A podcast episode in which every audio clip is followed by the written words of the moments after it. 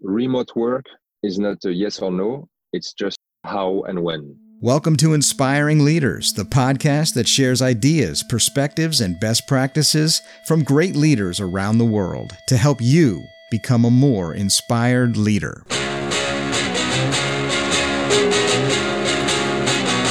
A huge welcome back to the Inspiring Leaders podcast brought to you by Ubiquity Coaching at ubiquity.coach.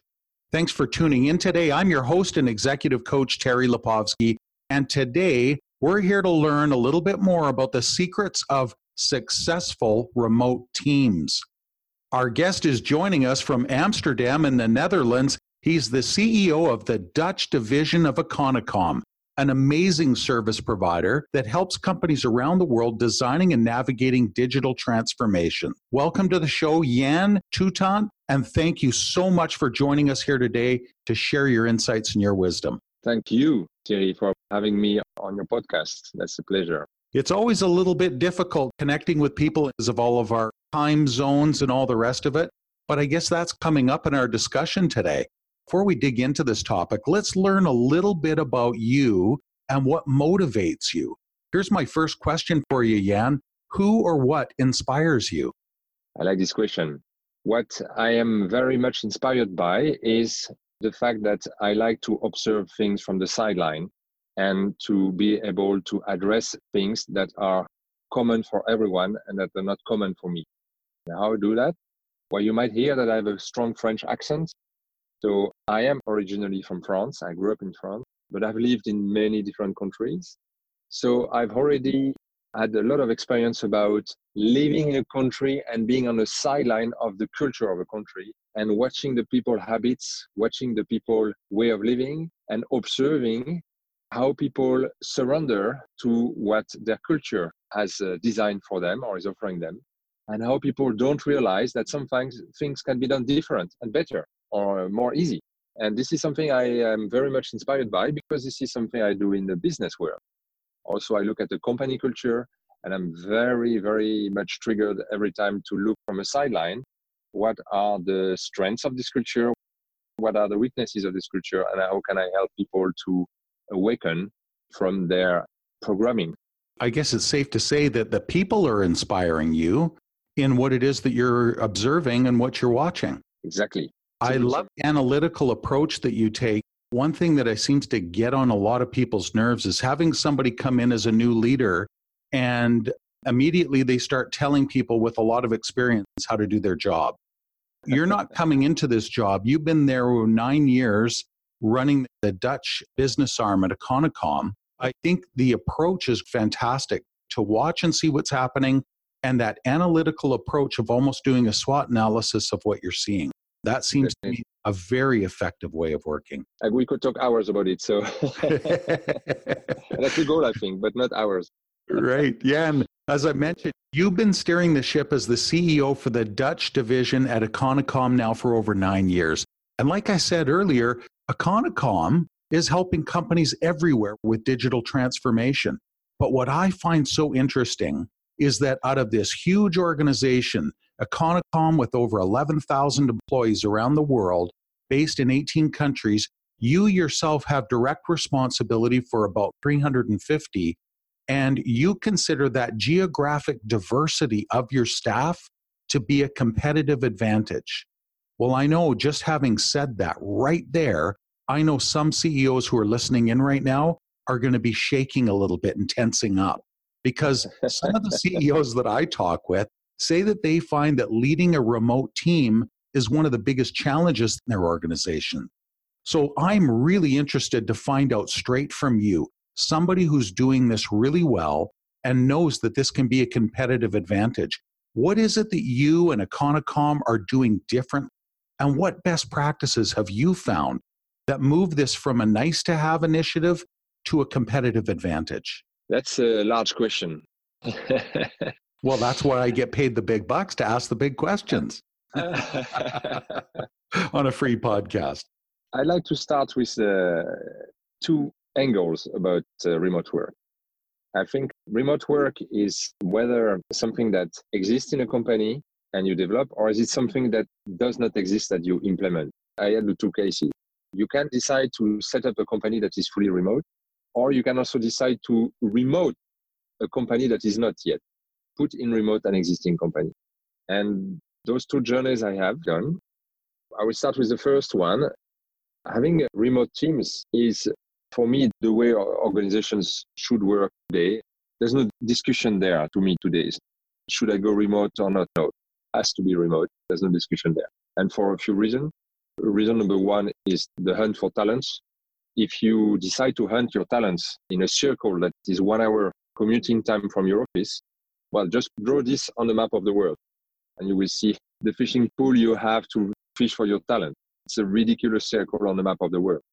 So if you decide to recruit only people which are one hour commuting time from your office, you shrink the hunt for talent. That's one of the first reasons. Wow, that's a huge one right there. Just draw it on a map and you will see how stupid this little point on the map of the world. I was thinking as you were saying that for any business, to limit your customers to that radius around your business would be obviously one of the first things you'd want to correct. Point well taken. Second is attracting new generation, new talents. If you ask them to, to behind a desk every morning at 8.30, you will not keep them very long. Saying it differently, if you force people to commute, because that's what you do when you ask people to come to a fixed office, you force them to commute. Forcing people to commute is forcing people to spend 40 hours a month commuting. It's only two hours a day, one hour in the morning, one hour in the evening. So it's 40 hours a month, 500 hours a year that you ask people to be commuting for you and for your company. Every studies show that commuting is killing for people creativity, health, dynamism, enjoyment in life, etc. So commuting is a killer. Why do we force people to commute and to be at the office? Well, it's back to the industrial revolution before the Industrial Revolution, everybody was working remote. The Industrial Revolution has meant that people had to come at a certain place because they were depending on someone else to reach a certain uh, step in the process. So this person was next to them and they could uh, do the next process. Think about the car industry, for example. So the Industrial Revolution has meant that we move from remote to teamwork at the same location. But now this is over and we have all the tools to be able to work remote. So forcing people to come to an office to work is, is old fashioned. It's almost 100 years old. For those two reasons, and I have much more, but those two reasons are reasons that there's no discussion to go remote or not. Companies have to be remote today. Addressing remote teams is, of course, a challenge because we are in a curve. We're on a transition because time is limited. I like to focus on the managers, the people who struggle the most with addressing remote most of the time. It's the managers who have challenges with that because the managers have also a legacy of 100 years of exercising their leadership with their teams around them. And nowadays, they have to exercise their leadership with their teams remote. And the first thing I've noticed is that a lot of the managers who have to act with remote teams, they suffer from not having the leadership exposure that they can have. I mean, a corner office, a big car, a bigger computer screen, an assistant, and a team visible on, a, an open space working from them so they can check if everybody is working. Right. Those are the attributes of leaders that are disappearing with remote work. And so, how to broadcast your leadership without having a stage? How can you be an actor without a theater? That's the challenge that a lot of uh, leaders are going through. So, what I've done to tackle this point is to focus a lot on having the leaders themselves working remote and understanding the benefit of working remote so that they can spread the word and accept that their teams are but I've seen a lot of companies where they say, okay, let's go remote. So the people can work remote, but the managers, they are still at the office every morning. yeah. yeah. This is where it's, sorry guys, but you have to walk the talk. So very interesting to focus. And there's a lot of things we can say about it. And I can give a lot of advice on how to make sure that the remote work is being adopted by the management because by the workers, it will be adopted. Most of the workers, they like it. One of the tip I can give here is to avoid to consider home office as remote work. So very often we associate remote work to home office. In the perception of a lot of leaders, if they picture people at their home, then they picture them on the PlayStation, or they picture them at school picking up the kids, or they picture them hanging the laundry in the garden, which can happen. But what I advise is to have a policy about remote work, which is the following. Never work from home, work from a co working space because you join a community So when you work from a co-working space, you join another workers community because your company cannot provide you anymore this community feeling. So you need to find this working community feeling. And a co-working space is only about that. The drive of a co-working space is to create a community so people stay in the co-working space and they don't have churn of customers. So work from a co-working space, you are in a community of workers and you will have great community because it's uh, full of different ways of working, different type of businesses, etc. So it's much richer than being in the office where you have one culture, one mindset.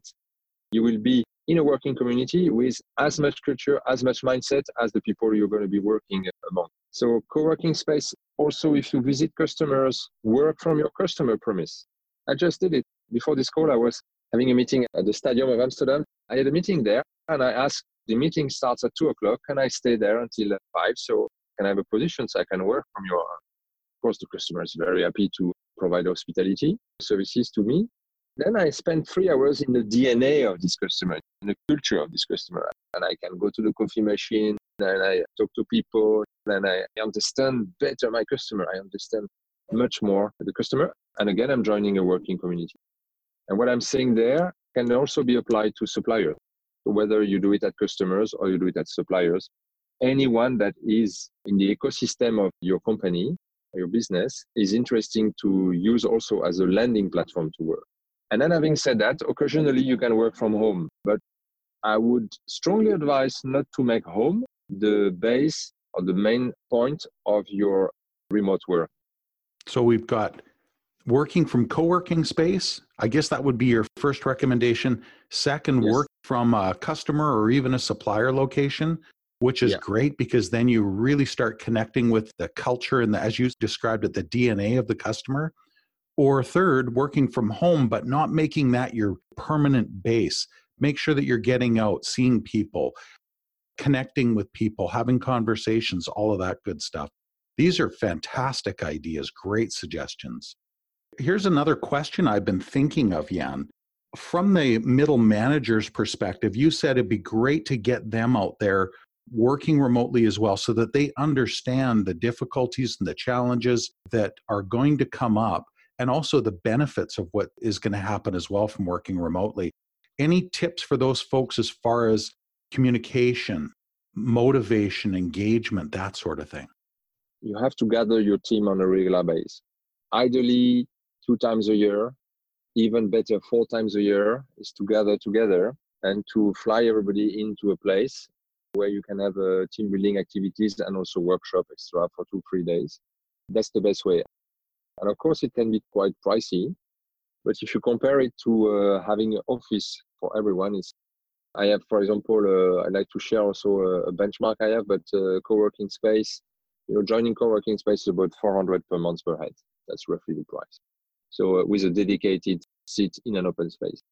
This is nothing compared to having a whole building to manage for your company. So the, the, the cost you save there versus uh, your own building, you can invest it in gathering people, flying them in to destinations, plenty of cheap uh, flight uh, destinations, and you fly them in, and then you can have this nice uh, conference, uh, workshop, team building together. The second thing is, of course, to have regular meetings. So it's to program all the routine that you have with your teams up front. So it's to say, for example, every Tuesday at 11, we have a meeting. We have a meeting where we join with an agenda. And uh, second is to have one-to-one also on once a week or every two weeks to have one-to-ones that are also planned and fixed in the agenda. That's basic stuff, what I'm saying now, but I see a lot of companies who go remote and who then tend to forget this meeting ceremony. It's very important to keep it clear in the agenda of everyone. I will talk to you once a week on Tuesday uh, from uh, 3 to 4. I will be talking to you and I will have time for you. And as a manager, never skip those meetings. Never say, oh, I'm sorry, I have a customer meeting, so we'll talk next week.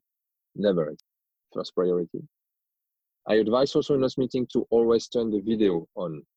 It forces everyone to work from a decent place. Uh, for the people who have challenged to get dressed, at least it forces them to take a shower. And it's the, the, contact, you know, the contact if you turn on the video is, is much better. So I invite the managers to again lead by example and always have the video on when they do a call like which I did by the way. Uh, when we started this recording, I turned on the video with you, Thierry because I think you get a much better connection than just uh, just the voice. Those are the few tips. Gather your teams four times a year, fly them in somewhere, offer them a nice experience, have uh, those uh, regular meetings set in the agenda for team meetings and for individual meetings. Share recordings of yourself, share your views on uh, your experiences. Be very, very visible online. So your team members see you as a manager as if they would see you if you're in the office. I use LinkedIn a lot, for example, to uh, talk to my teams. I talk a lot to my teams via LinkedIn to remind them the strategy, to remind them the vision. In fact, I give a public speech or I do a video recording on LinkedIn, uh, two minutes of the vision of the company or an achievement. But of course, this is also intended to have my team members watching it. So I tick two boxes at once. I do my public communication and my company communication at once, my LinkedIn. It's like a whole bunch of best practices wrapped into one. It's funny, you talked about the team building and the retreats, two to three days, but doing it quarterly or four times a year, as you described, being actually less expensive than housing everybody inside a big building. It may seem like an expensive line item when the hotel bill comes in or the, the airline bill, but next to that monthly invoice for the lease and the rest of it, I'm sure that that can be a good way to go. Love your idea about connecting with people by video. As an executive coach, I connect with people a lot who are remote, people around the world. And one of the things that I usually mention to them is that it's my preference to actually meet by video rather than just phone. Because when you're meeting by phone, the temptations are all around you. And oftentimes in the background, when I'm talking to people, I can hear the keys going on their keyboard. And they're not fooling anybody. Yeah. There's so much to be said from body language and actually seeing somebody. So if you're not physically close to them, I think the next best thing, as you mentioned, is that video conferencing, which is great. Sharing of all those resources Another wonderful recommendation there. I think you've given us an awful lot to chew on. I'm wondering, Yan, when's the book coming out? When are you going to be mm-hmm. writing about this? Because there's so much value here that you provided us today. I'm sure that you can fill eight, ten chapters easily. Oh, that's nice to hear. Uh, because I'm writing a book at the moment. So, how to turn your product based business model into a subscription model. So it's easy for uh, Spotify, Netflix to offer subscription. But if you have hardware, if you have goods, if you have products, how you offer them into a subscription model? I've seen recently, for example, Sonos, the sound system. Sonos is now based on also on a subscription model. It's called Sonos Flex, and you pay a price per month, and you have the whole Sonos experience. Well, the book I'm writing now is about how to turn your product-based model into a subscription model. It's almost finished, so it will be published soon. So now you just gave me the idea for the next book. That's wonderful. I think organizing our thoughts in this particular manner has opened up a whole new door. It's funny that you also mentioned about turning product based business into a service. Many people credit that strategy for saving Microsoft when they mm-hmm. transformed from a product based business into a service based business with yeah, Microsoft yeah. 365 and all that good stuff. Point well taken. I'll make sure that we post that on the uh, Inspiring Leaders website when that comes out and make sure that people know where to pick up that book as well. Yeah. Talking about books, I think it's also something writing your book as a leader is it's a nice step in your life also uh, for your leadership, for your people, for your teams. And I had a chance to meet someone who organizes three times a year some writing retreats of one week in uh, Curacao, in Thailand, and in uh, Mallorca. You write your book in a week, and it's true. I did it. You're kidding. So, uh, That's incredible. very interesting way of approaching because people like a book it's like uh, climbing the the mount everest you know it's like oh i'm never going to succeed. Mm. and in a week time your book is done yeah. I know some people that have been years into their book and it's still not published. Yeah yeah. Before we let you go i've got a couple more questions for you. The next question i had for you pertains to other leaders.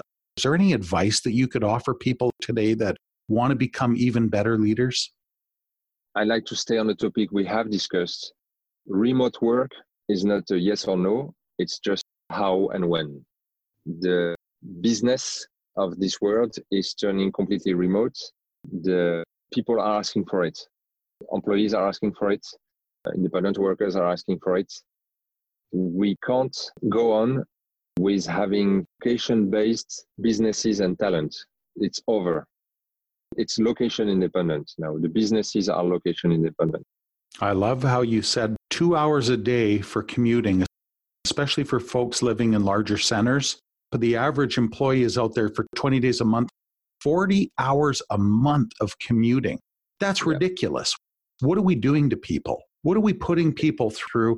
The frustration, the stress that people are going through, and the productivity that's really flushed down the toilet. I love how you just said it's not a matter of if, it's a matter of when and where. I like what you said because I say it very often. Who am I as a CEO to force 350 people to spend two hours a day commuting?